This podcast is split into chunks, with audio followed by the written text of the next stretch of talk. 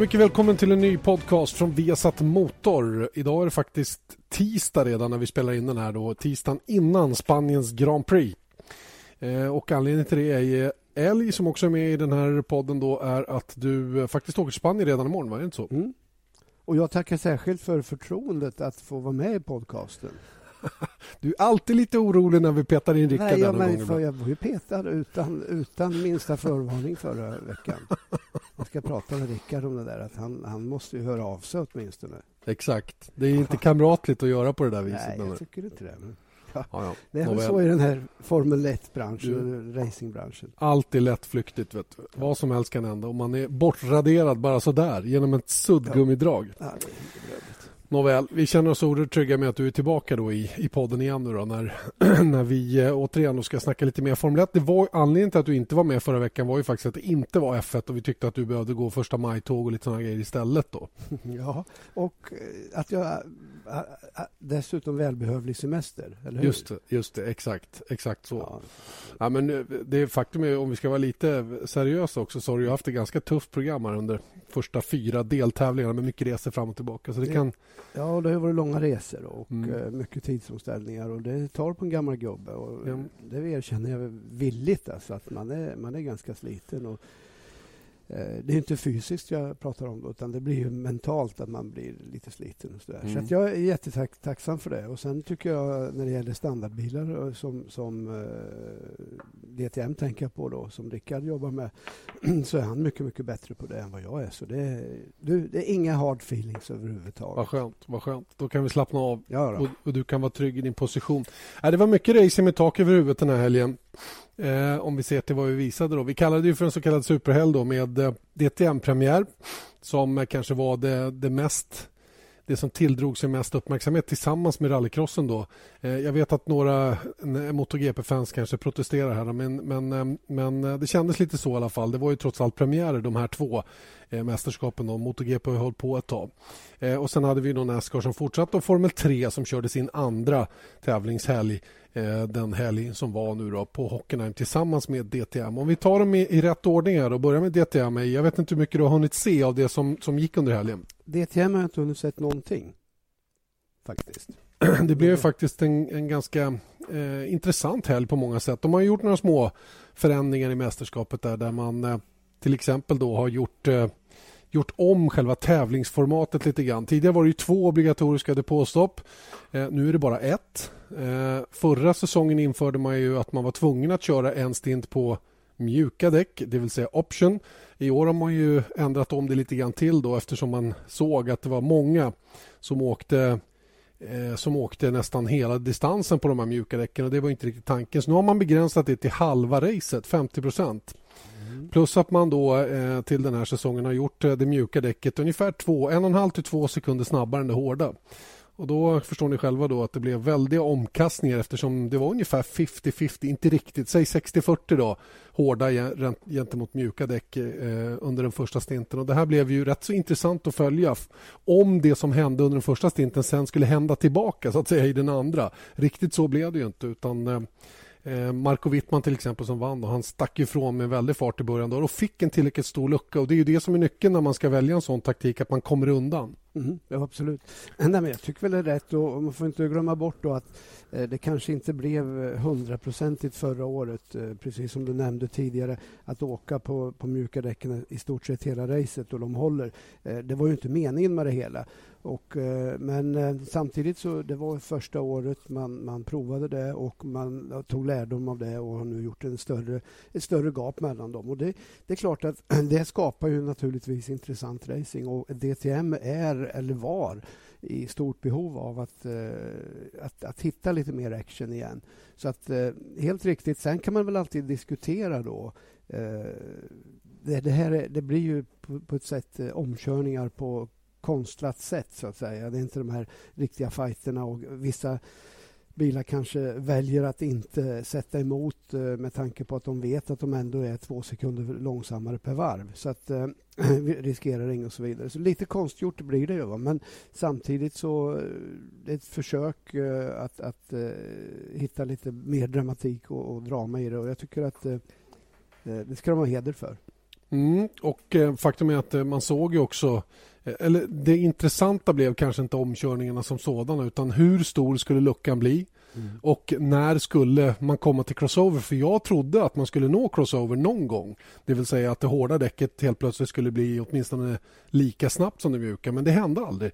Det var fortfarande en stor lucka. Även när vi kom in i, i fönstret då när de som hade startat på mjuka och var tvungna att gå in innan 50% av racet hade gått Eh, så, så var det ingen större skillnad. Och Då undrade man ju sen då naturligtvis hur stor skulle skillnaden bli när bilarna var 50% lättare då, det vill säga, mm. eller inte 50% lättare men när de hade kört av 50% av bränslet då, om det skulle ändra karaktären på något sätt. Och Det visade sig att Wittmans första stint var tillräckligt snabb för att hålla undan. Ja. Det kanske hade varit idealiskt det, om man hade eh, däck som, som inte höll hel, riktigt hela distansen så man fick eh, en, en uh, växling i, i uh, det, för, det, det däcket som var att, för, var att föredra, så att säga. Men uh, ja, man kan inte få allt. Men som sagt var, ja, jag, jag, skulle nog föredra... Du nämner här att eh, spänningen i hela loppet då blev egentligen hur, mycket, hur stor lucka behöver han ha för att klara sig när han kommer på de hårda däcken, eh, till exempel. Eh, fine, det är ju en form av spänning. Jag skulle hellre föredra att ha tight racing där man kubbades och, och verkligen stångades och slogs om positioner. Det för mig är riktig racing. Mm. Jag eh, har också lite svårt att bestämma mig för vilket, vad jag riktigt ska tycka om det. Jag är försiktigt positiv ändå. Jag tycker det är klart bättre än vad vi såg under fjolåret. Eh, men, men jag håller med dig om att Eh, det vore ju på något sätt bättre om bilarna var någorlunda likvärdiga hela tiden. Men att det ändå fanns eh, differenser. Det var det jag tyckte ändå Formel 1 löste ganska bra då när man byggde in det här med tidstappet i däcken eller det som kallas för degradation då där där eh, man helt enkelt inte kunde vara för aggressiv på däcken för då tog de helt enkelt slut för tidigt och förstörde en annars ganska bra strategi. Mm. Ja, men jag menar däck har alltid varit det, det viktigaste av allt i, i, på asfaltsracing. Och eh, om vi går tillbaka i tiden när man hade olika olika däcksfabrikanter. Man hade Goodyear, man hade Michelin, man hade Bridgestone och eh, kanske aldrig tillsammans visserligen. Men, men Eh, eh då, då fanns ju den här skillnaden i däcken. De, de fungerade på olika sätt. Vissa var snabba i början, eh, kom in betydligt tidigare men höll inte tillräckligt länge. Så att egentligen har det alltid funnits. Va? Men nu med mm. en däcksleverantör, ja, då, då måste man hitta eh, en metod och bygga däcken på ett sånt sätt så att man eh, fortfarande får lite spänning. det leder oss in lite grann på, på eh, F3. Då. Jag var lite kritisk till F3 efter det första racet på, på lördagen. Där. Jag tyckte det var oerhört statiskt och jag vet att det alltid är svårt att få till bra F3-lopp på Hockenheim just. Eh, men jag hade lite flashbacks från fjolåret också där jag inte alls tyckte att det, liksom, det här reglementet fungerar riktigt på det sättet som det är tänkt. Och, och ehm, det blir, det blir mer att göra varvtider än att racea på något sätt när man åker efter. Nu blev det bättre på lördagen, det, eller på söndagen, det ska, det ska jag absolut hålla med om. Och jag vet att det var många bra efterlopp förra året också med uppkörningar och så vidare. Men många gånger i och med att de har ett sånt tåligt däck i F3 så blir det mer att man kan ligga och bulta och göra varvtider från första till sista varv. Man behöver liksom aldrig fundera riktigt. Mm. Jag vet inte riktigt om det är det som som, som är det stora problemet, eh, just däcken i Formel 3. Till att börja med ska jag säga att jag har lite förkärlek till F3 för jag tycker att det är en bra klass. Men, eh, och, och dessutom har, har teamen möjlighet att jobba med bilarna, utveckla dem och så vidare. Och det, det är en jätte, jättebra och lärorik klass för, för eh, ungdomar och, som är på väg upp. Men jag tror snarare att det är att, att bilarna blir för bra i förhållande till den effekt som finns. Och, och, mm. Eh, och det är det som är lite av problemet. Alltså. Eh, däcken... Jag menar, man hade bra...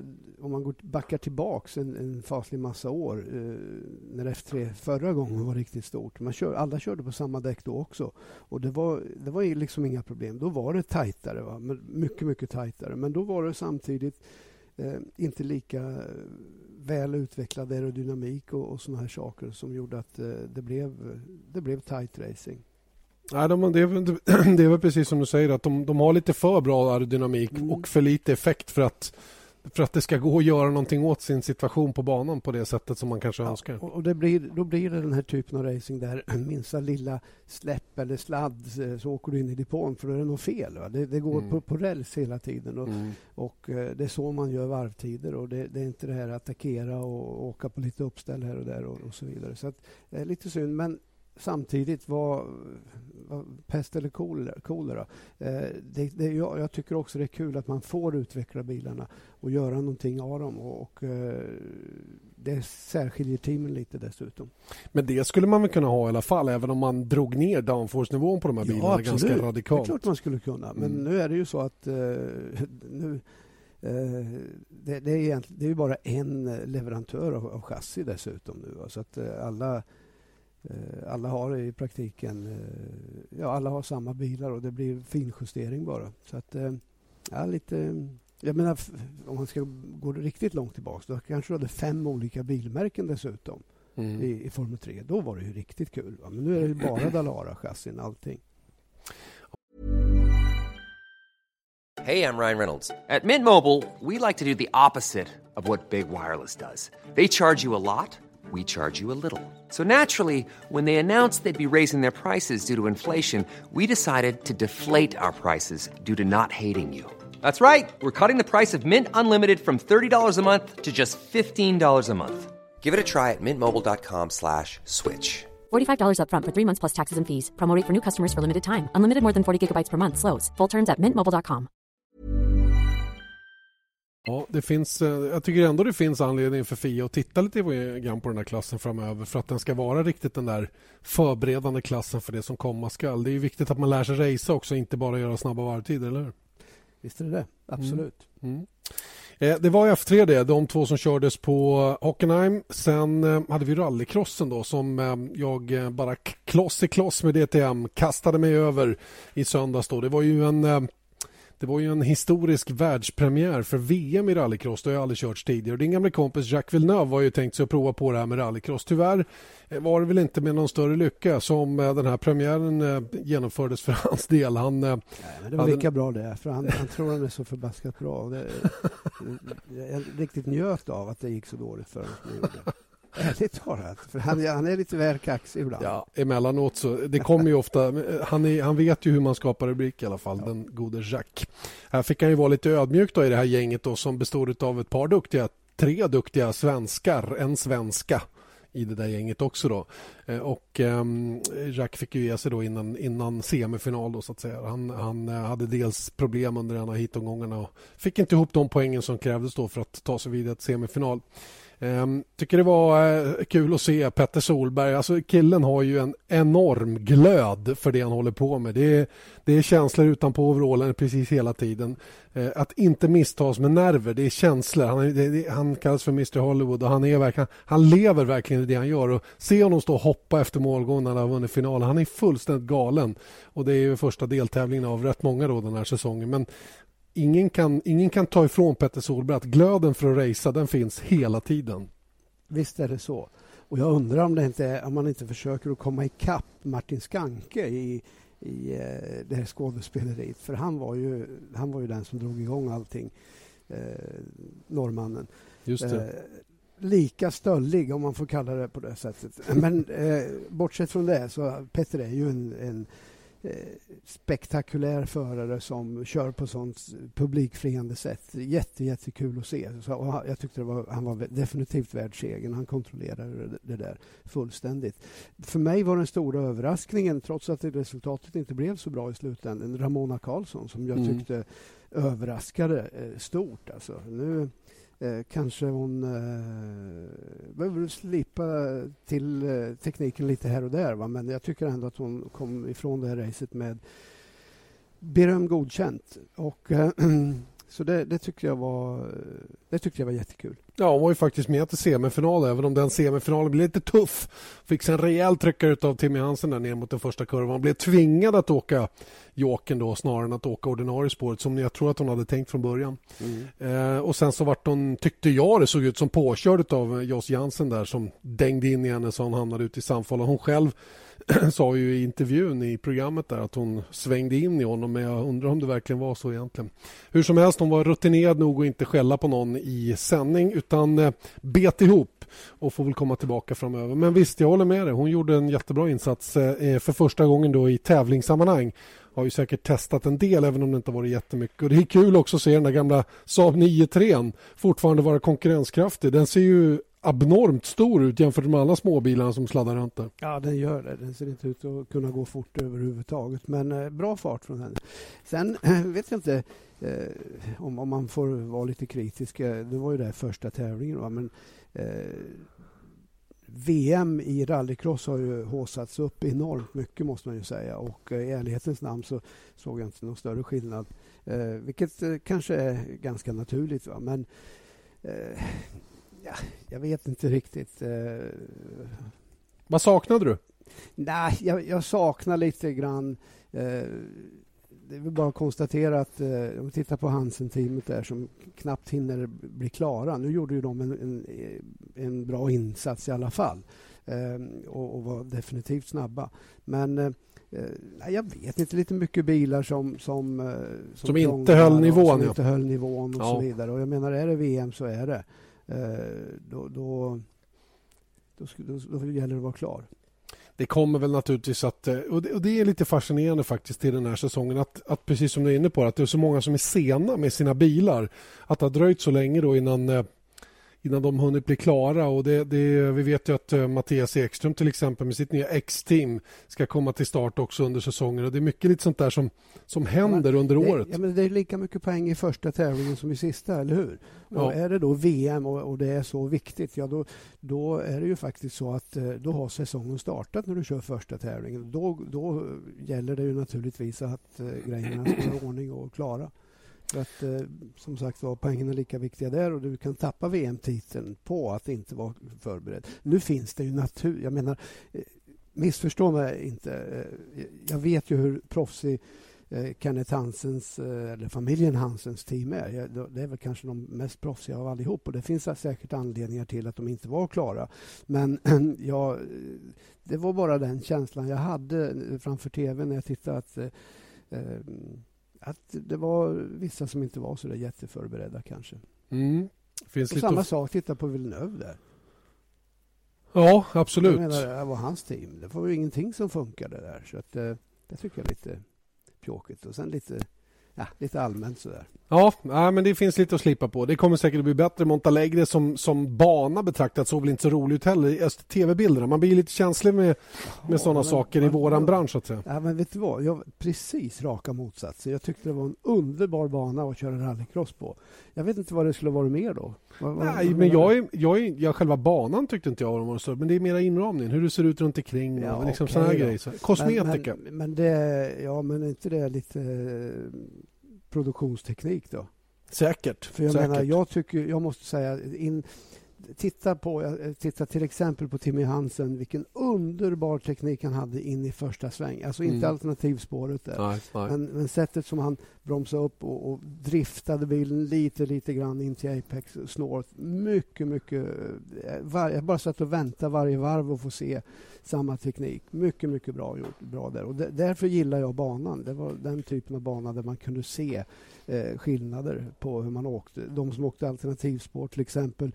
Vissa laddade flat out in där och sen gick det på tvären genom hela den där loopen i stort mm, sett. Mm. Andra var ju betydligt eh, hade en helt annorlunda teknik eh, eh, och eh, åkte det snålaste spåret. Samma sak sista chikanen ut på start och mål eller före mållinjen där. Peter Solberg kom med fullt uppställ åt fel håll och bara kastade den åt, åt andra hållet. Och, och, det såg ut som det var bondtur att han inte slog in en endaste gång, men det var det ju inte. Utan det var ju skickligt. Va?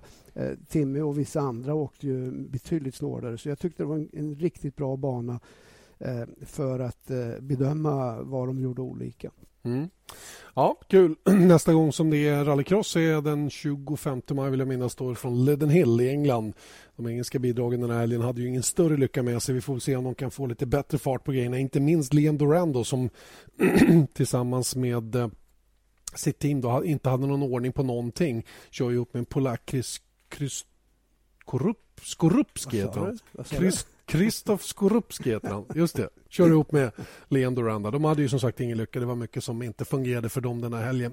Men samma eh. sak där, Janne. Där har du också en sån där grej som jag menade att det, det kändes lite för oförberett. Alltså. Så det var, du, jag klagar inte på rallycross. Jag är övertygad om att det blir jättebra. Men eh, det var lite grann för eh, ofärdigt eh, inför den första tävlingen, tycker jag. Det kan man väl kanske hålla med om, ja. Inte så speciellt ofärdigt är det i Nascar. För Nascar körde ju på säsongens kanske häftigaste bana eh, nu senast. De kommer väl dit en gång i höst också. Eh, nämligen på Talladega. Talladega är ju en sån grym bana. Det går så fruktansvärt fort. De åker alltså över 200 miles i timmen va? och det är väl vad är det 360 kilometer i timmen eller någonting i den stilen. Och eh, det går helt sinnessjukt fort. Och jag, jag satt med förundran och tittade på vad kan det ha blivit, de 15-20 första varven någonting och såg hur bilarna låg och flöt uppe på asfalten bara i tre led i de här galna farterna och folk låg och letade luckor hela tiden då och försöka få rätt slipstreaming att hänga med på. Alternativt om man hade en, en bil som var tillräckligt bra för att ligga längst fram i täten. Det är, det är fascinerande verkligen att titta på det här. Det händer ju inte så mycket i de här Nascar-loppen i det avseendet. Det är ju inte en massa omkörningsmanövrar och, men däremot den här som jag säger, att de ligger och flyter uppe på asfalt. För det finns ju noll och ingen downforce för, för att få upp de där bilarna i de farterna så krävs ju det. Och det där gör ju det oerhört svårt att köra. Det måste vara helt svårt att köra. Ja, men det är klart att det är. Men det är ju något helt annorlunda. Eh, varken du eller jag är ju särskilt insatta i, i eh, Nascar och eh, ovalkörning så att säga. Så att eh, det, det, är klart att det är spektakulärt men, men det är ju väldigt, väldigt annorlunda. Och sen är det ju jag tycker det, jag tycker det är häftigt, alltså. det, det, måste jag säga. Och jag imponeras av dem som uh, kör på det här sättet för det är precision på, på hög nivå. Det är ja. inget snack om den saken. Nej, det är verkligen millimeter. Och jag menar, ta, ta um, det som hände i början där när det blev uh, problem för... Uh, jag tror att det var... Jag tror att det var... Brad Keselowski som försökte smita in framför Danica Patrick Eh, han, han, han, han hade inte kommit upp tillräckligt så han gled in framför. Hon har inte en chans att bara helt plötsligt lyfta av med en hel kö av bilar bakom sig utan hon håller ju ner och så kommer han in framför så får han en liten, liten, liten touch på ena hörnet och han bara försvinner i, i periferin med den där bilen då, som naturligtvis punkterar och allt vad det var. Och han ställde till med ytterligare en krasch senare under racet som hans kollegor inte var helt imponerade över. Va? Men det är små marginaler ja, verkligen. Gud, herregud, alltså, det finns ju inga, inga marginaler i stort sett i de där farterna. Det är det som gör att minsta lilla störning. Och sen glöm inte bort den här eh, all, all teknik som, som, som det handlar om när det gäller eh, slipstreaming eller i, att utnyttja andra bilars eh, luft, eh, luftflöde, så att säga. Det, bara det är ju en taktik eller en teknik som man inte har en aning om hur det funkar. Och, ja, jag, det där, jag önskar att jag hade tid att sätta mig in i det på riktigt. Alltså, mm. för det, det är fascinerande, tycker jag. Tre timmar och 17 minuter låg de och körde i de där farterna i Nascar-loppet senast. 188 varv blev det. Vann gjorde i alla fall Denny Hamlin för Greg Biffle och Clint Boyer. Eh, de ska ha all beundran i världen faktiskt, Nascar-pojkarna. Eh, sista det som gick eh, i helgen som var då, så var det naturligtvis MotoGP då, som körde på Jerez. Det var Europapremiär och ingenting tycks kunna stoppa Marc Marquez som fortfarande har eh, läget eh, skapligt under kontroll. Och eh, Jag vet inte vad som ska kunna få honom att eh, Skada, att, äh, missa, ja, en skada kan det naturligtvis bli. Men han börjar ju få som kontroll på saker och ting också nu. Fyra raka vinster. Att han kan, kan åka kanske med lite marginal. Inte för jag tror att det är hans personligt direkt åka med några marginaler. Men han, han ser grymt stark ut. Det som är kul där bakom tycker jag det är att Valentino Rossi faktiskt är den som ser ut att vara bäst av Yamaha-förarna och den som kan utmana. Ja, han har hittat rätt och uh, efter att han har skiftat lite personal och fått en cykel som han, som han gillar. Och Det tycker jag också är kul. Uh, uh, han kommer nog inte att... Eller han, kom, han rår ju inte på Marquez naturligtvis. Marquez kanske man säger. Mm. Marquez, ja. Som ju är suverän. Och det, det kommer bara fortsätta. Men som sagt var han får ju passa sig för skador för då Ja. kan allting inträffa. Det känns som att det är I det den som... där branschen är det ju det som är många gånger avgörande. Ja, men folk ramlar ju och skaver av sig fingrar och armbågar, nyckelben och gud vet allt vad det är. Och de skruvar ihop sig och, och sätter sig på cykeln dagen efter igen. Och jag vet inte riktigt vad som, vad som är det klokaste. Men eh, hur den är så, så eh, verkar det vara en skada som skulle kunna stoppa Mark Marquez den här säsongen. Vinst igen, fjärde raka pole och fjärde raka segern alltså för Marquez nu senast på Jerez. Bridgestone drar sig ur. Ja, de gör det. De bestämde sig för att hoppa av på, på väldigt kort varsel, verkar som. Eller ganska överraskande i alla fall. Och nu eh, har de väl en, en sån här tre veckor lång tender då, eller ja, en... Vad, vad kallas det på Ja. svenska? Eh, De tar in offerter. Ja, de, de kollar vilka som är intresserade helt enkelt. Att ta över. Jag pratade med våra MotoGP-killar i helgen, då, både Tobias och, och Nico och eh, frågade vad de, vad de såg för leverantör som skulle kunna komma in och ta över. Och I Superbike vad jag förstår så är det Pirelli som levererar och de skulle kunna vara aktuella säkert. Michelin har ju varit eh, med förut och varit väldigt framgångsrika. Och Dunlop. Dunlop finns ju också då, och de finns ju redan i de två supportklasserna så det kanske är det mest givna alternativet då att, att eh, Dunlop även levererar då till den stora klassen. Och varför inte ha flera däckleverantörer? Det är också ett alternativ för att få lite snurr på saker och ting. Nåväl, det var MotoGP det. Men eh, Eje, vi eh, ska ju eh, rikta blickarna mot det som komma skall från Barcelona då kommande helg. Dit du alltså far redan imorgon. Eh, Spaniens Grand Prix. Och eh, nu har ju teamen fått mycket, mycket välbehövlig, eh, ska vi kalla det eh, återsamling. Jag vet inte om jag ska kalla det vila, för jag tror inte de har vilat speciellt mycket. Däremot har de liksom fått chansen att gruppera om och, och se över lite grann vad de här fyra första loppen har, har erbjudit i form av svårigheter och hur man ligger till och vilka problem som man behöver pinpointa först så att säga då, för att försöka närma sig de övriga. Och de som kanske varit mest aggressiva i sina uttalanden i alla fall verkar vara Sauber då, som sägs komma med ett nytt lättviktschassi. De har flera dynamiska uppdateringar och allt vad det nu är. För någonting. Men det här gäller väl egentligen alla. Alla kommer ju komma med, med rätt mycket grejer på bilarna nu. Ja.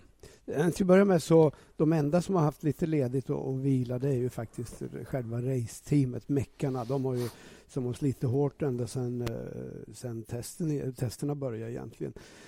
Men i övrigt så har det varit full rullians och eh, precis som du säger, alla kommer att komma med uppdateringar.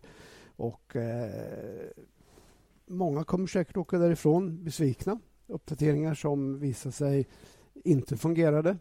Och jag tror rent generellt inte att det kommer att bli någon jättestor inbördes ändring, eh, ändring i resultatlistan. Däremot är jag lite intresserad av att se var Renault har, har, eh, har hamnat eh, nu när det drar igång Europa, eller ja, här i Europa igen.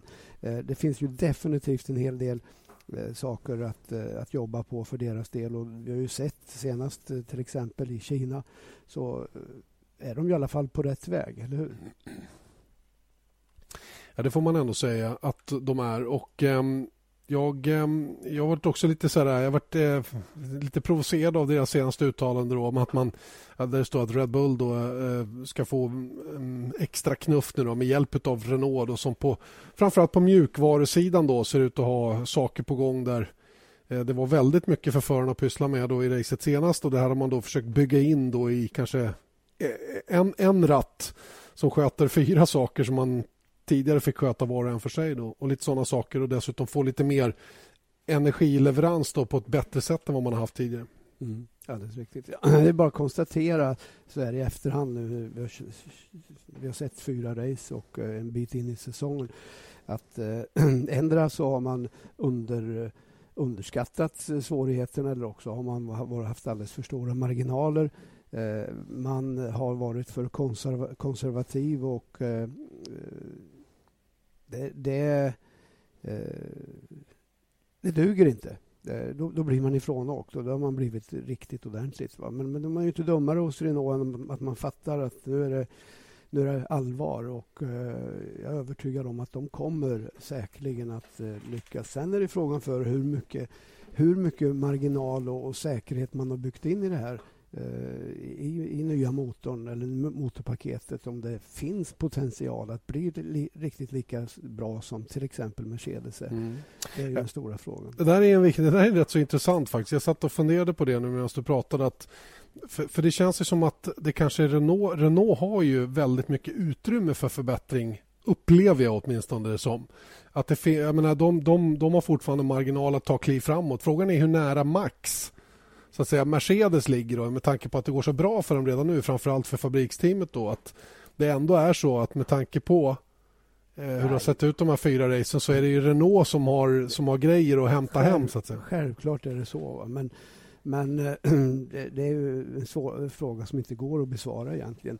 Eh, men man kan ju lätt konstatera att eh, att eh, Mercedes eh, såg utmaningen på ett helt annat sätt än vad Renault har gjort. Och kanske att man var lite för, för slapp och, och lite för självsäker på att eh, det här skulle, det skulle funka.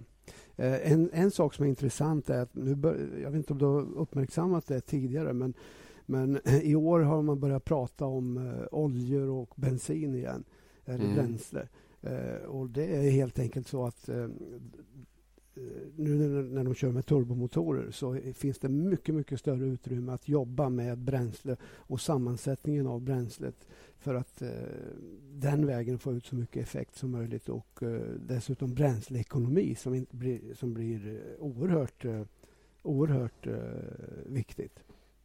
Visst har det blivit... Ja, förlåt. Samma sak med oljor att, så, oljor med så lite friktion som möjligt.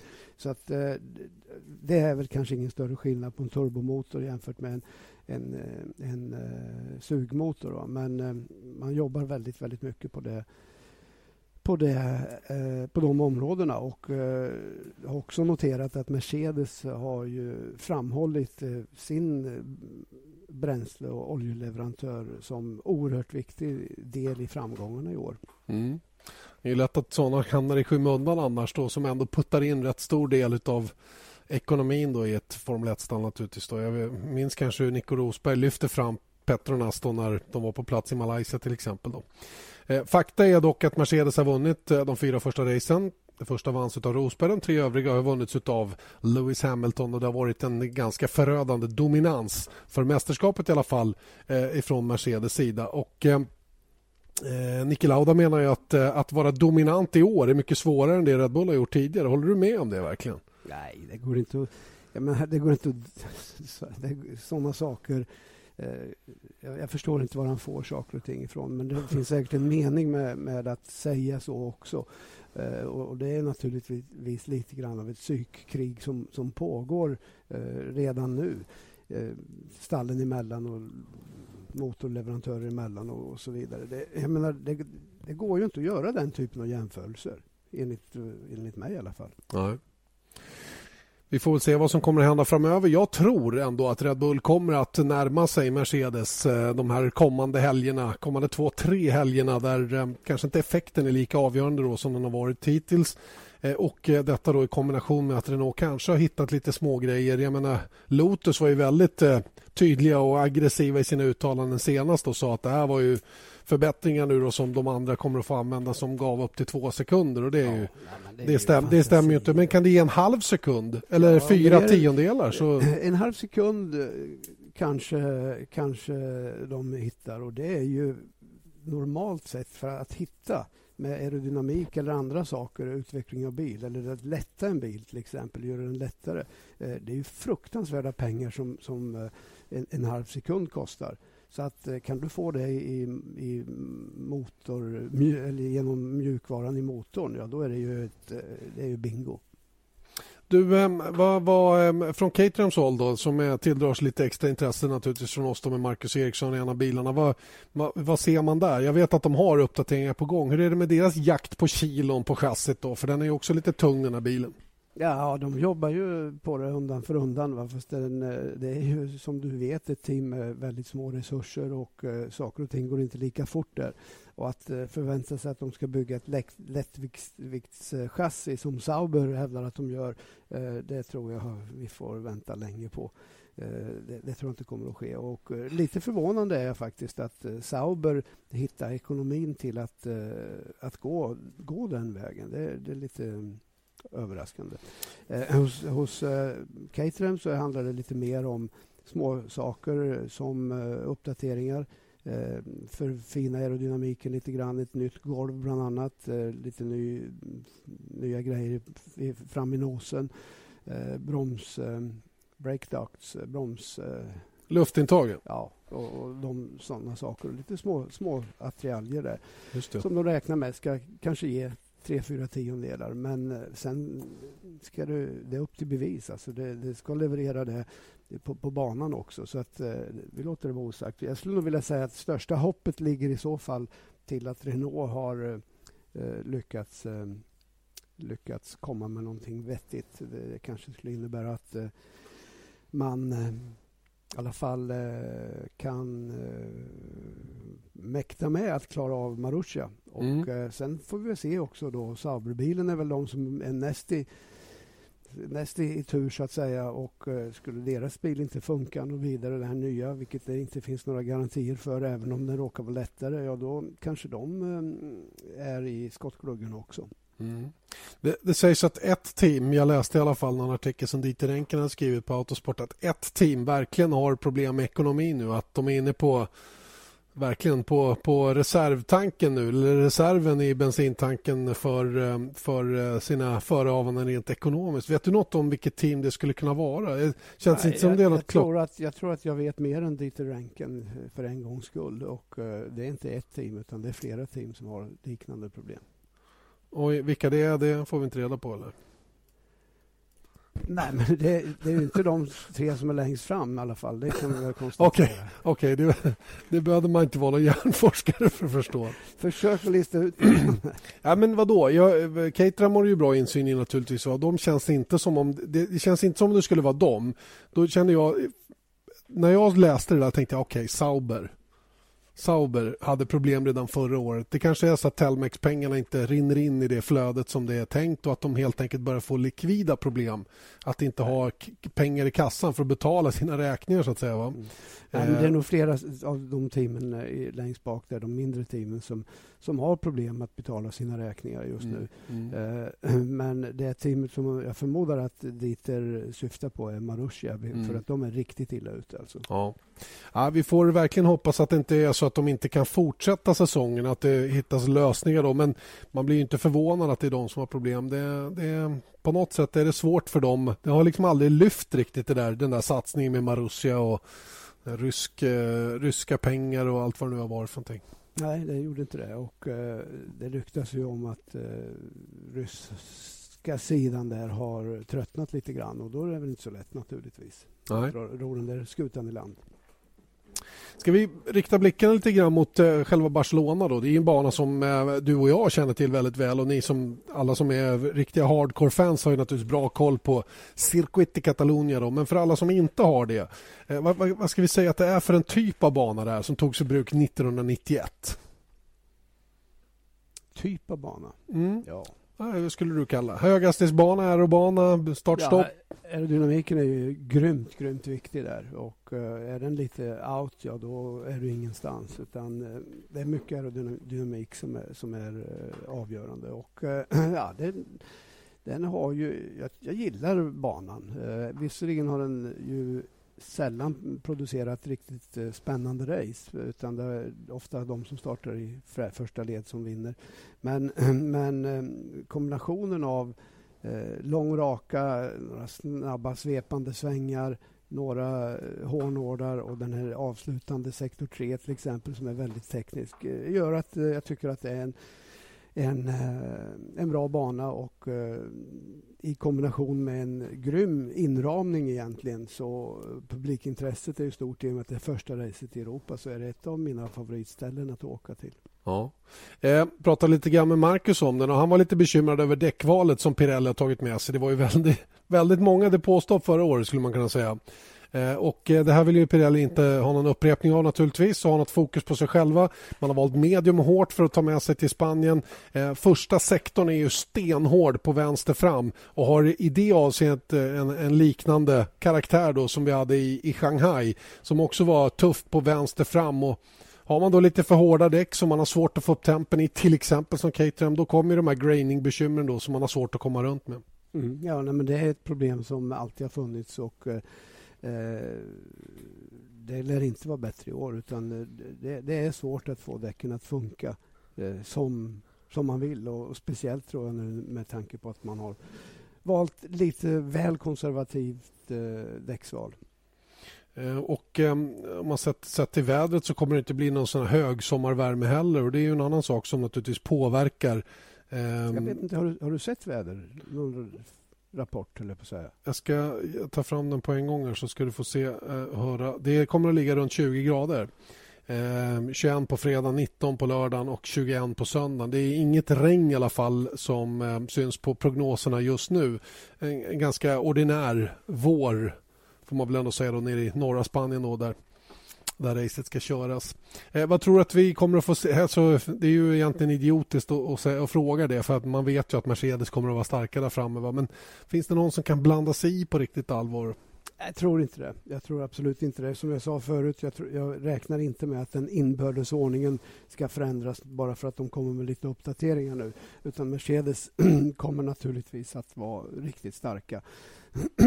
Och eh, man har ju det här hälsosamma rivaliteten mellan Nico Rosberg och eh, Lewis Hamilton som driver hela projektet eh, framåt eh, ständigt. Va? Och det, det, ska de vara jätteglada för. Mm. Men glöm inte bort att förra året så hade vi två stycken Ferrari på podiet. Just det de kanske kan blixtra till. Kimi Räikkönen har ju haft lite små tungt inledning på året här och inte alls varit nöjd med hur bilen känns och setupbekymmer och inte varit nöjd med hur bromsarna upplevs och sådana saker. Nu säger Ferrari själva att det här kommer inte hålla på för evigt. Det kommer inte dröja länge innan Kimi är, ehm, är överens med bilen på samma sätt som Fernando Alonso. Det har varit ganska stor skillnad mellan de två tycker jag så här långt. Det har varit jättestor skillnad och eh, Kimi har absolut inte hittat rätt eh, någonstans. Det ser avvokt ut och, och, han trivs inte i bilen. Och jag tror att eh, problemet kanske är större än vad Ferrari vill göra sken av. Jag tror han kommer att få det kämpigt men samtidigt så kan det, det kan vara små saker som förändrar bilden, som ger honom en annan eh, nivå eller plattform att börja jobba ifrån. Och, eh, då, och hitta sin egen väg för att få en bil att funka som han vill. Så att eh, det, det, här är också en sån där sak som är jättesvår att, att eh, sia om hur, hur, framtiden kommer att se ut. Vi vet ju alla att Kimi har den kunskap som krävs för att um, vara med där uppe i topp eller vara med lika långt upp som Alonso i alla fall. Uh, men uh, då gäller det att ha material också. Det har han inte för tillfället. Nej, inte som passar honom åtminstone. Som sagt... som för övrigt var på motocross-VM i helgen, visste du det? Nej, ja, det visste jag nog kanske. Han har ju lite förkär. Han har väl ett team han till och med? Ett team där, ja. Just det. Och, Konstigt, eh, de gnällde på Alonso när han skulle skaffa ett cykelteam. Men det är ingen som har gnällt på Kimi om crossteam. ja, man tar ju det man föredrar såklart. Ja. Ja, han är ju engagerad, minst sagt, den gode Kimi Räikkönen. Och vi får väl se om det lyckas bättre för honom här nu i Barcelona. Jag vet att det är många svenskar på väg ner också. Det är ju ett eh, förträffligt sätt att lyssna på den här podcasten till exempel på flyget när man åker ner. Ehm, det är eh, stort svensk intresse för att åka ner till Barcelona rent generellt. Och, och det är ju ett ställe som är lättillgängligt att åka till också. Ja, men du, Janne, eftersom vi säger det här i, du säger det här i slutminuten på podcasten. Det betyder ju att ska man lyssna på den på flygplanet då lyssnar man för andra gången. Va? Jo, men du, du, säger ju inte att man ska göra det förrän när man sitter Jaha, du menar så? Ja, ja, ja. de har ju redan hört den här. Ja, du menar så. Ja, men då får de väl lyssna igen. Gud, vad bråkig du är. Ja, nej, men jag tycker det. nej, du har helt rätt i det. Men åter till till, eh, det är lätt att åka dit och det är kul att vara i Barcelona. Du var inne på det själv, att inramningen är fantastisk. Mm, 25, 25 kilometer eh, från eh, centrala Barcelona och eh, vi bor ju i regel i centrala Barcelona. De flesta teamen bor ju i, längre, närmare banan där för det brukar vara lite jobbigt med trafik och, och sånt eh, på morgnarna på lördag och söndag framför allt. Men eh, annars är det alldeles förträffligt att, att bo där inne i stan och ha hur hela Barcelona eh, i, på, i maj månad. Det, det, blir inte bättre än så, Janne. Nej, faktiskt Formel inte. 1 på dagen och sen Barcelona på, på kvällen. En trevlig tapasrestaurang och kanske en, ett, ett glas Rioja. Kan det bli. Man vet aldrig. Kan bli två också. Det får vi se. Det får vi se. Hur som helst, eh, du, Frida och eh, vår fotograf Magnus finns på plats. Jag sitter hemma i Stockholm den här helgen Eh, och eh, jag önskar er naturligtvis lycka till och eh, vi hoppas att det kommer att bli en riktigt, riktigt bra racinghelg. Det är ju helt vanliga tider för en gångs skull också. Vi startar på fredag klockan 09.55 träning 1 och sen på lördagen då startar vi 10.55 med träning 3 och kvalet körs ju som vanligt då klockan 14.00 det vill säga sändningen startar 13.45 och sen på söndag då sparkar vi igång 13.30. Inte att förglömma heller 15.30 lördag eftermiddag GP2, race 1 och 10.25 eller om det är 10.30 på söndag morgon så är det dags för race 2 utav GP2-serien. Sen visar vi även Porsche Supercup. Så att eh, det finns en hel del att se fram emot då, kommande helg alltså från Barcelona och Circuit de Catalunya. Vi säger eh, hej då, då så länge, eller hur? Det får vi väl göra. Ja, vi hörs då. Hej, hej. Hej, hej.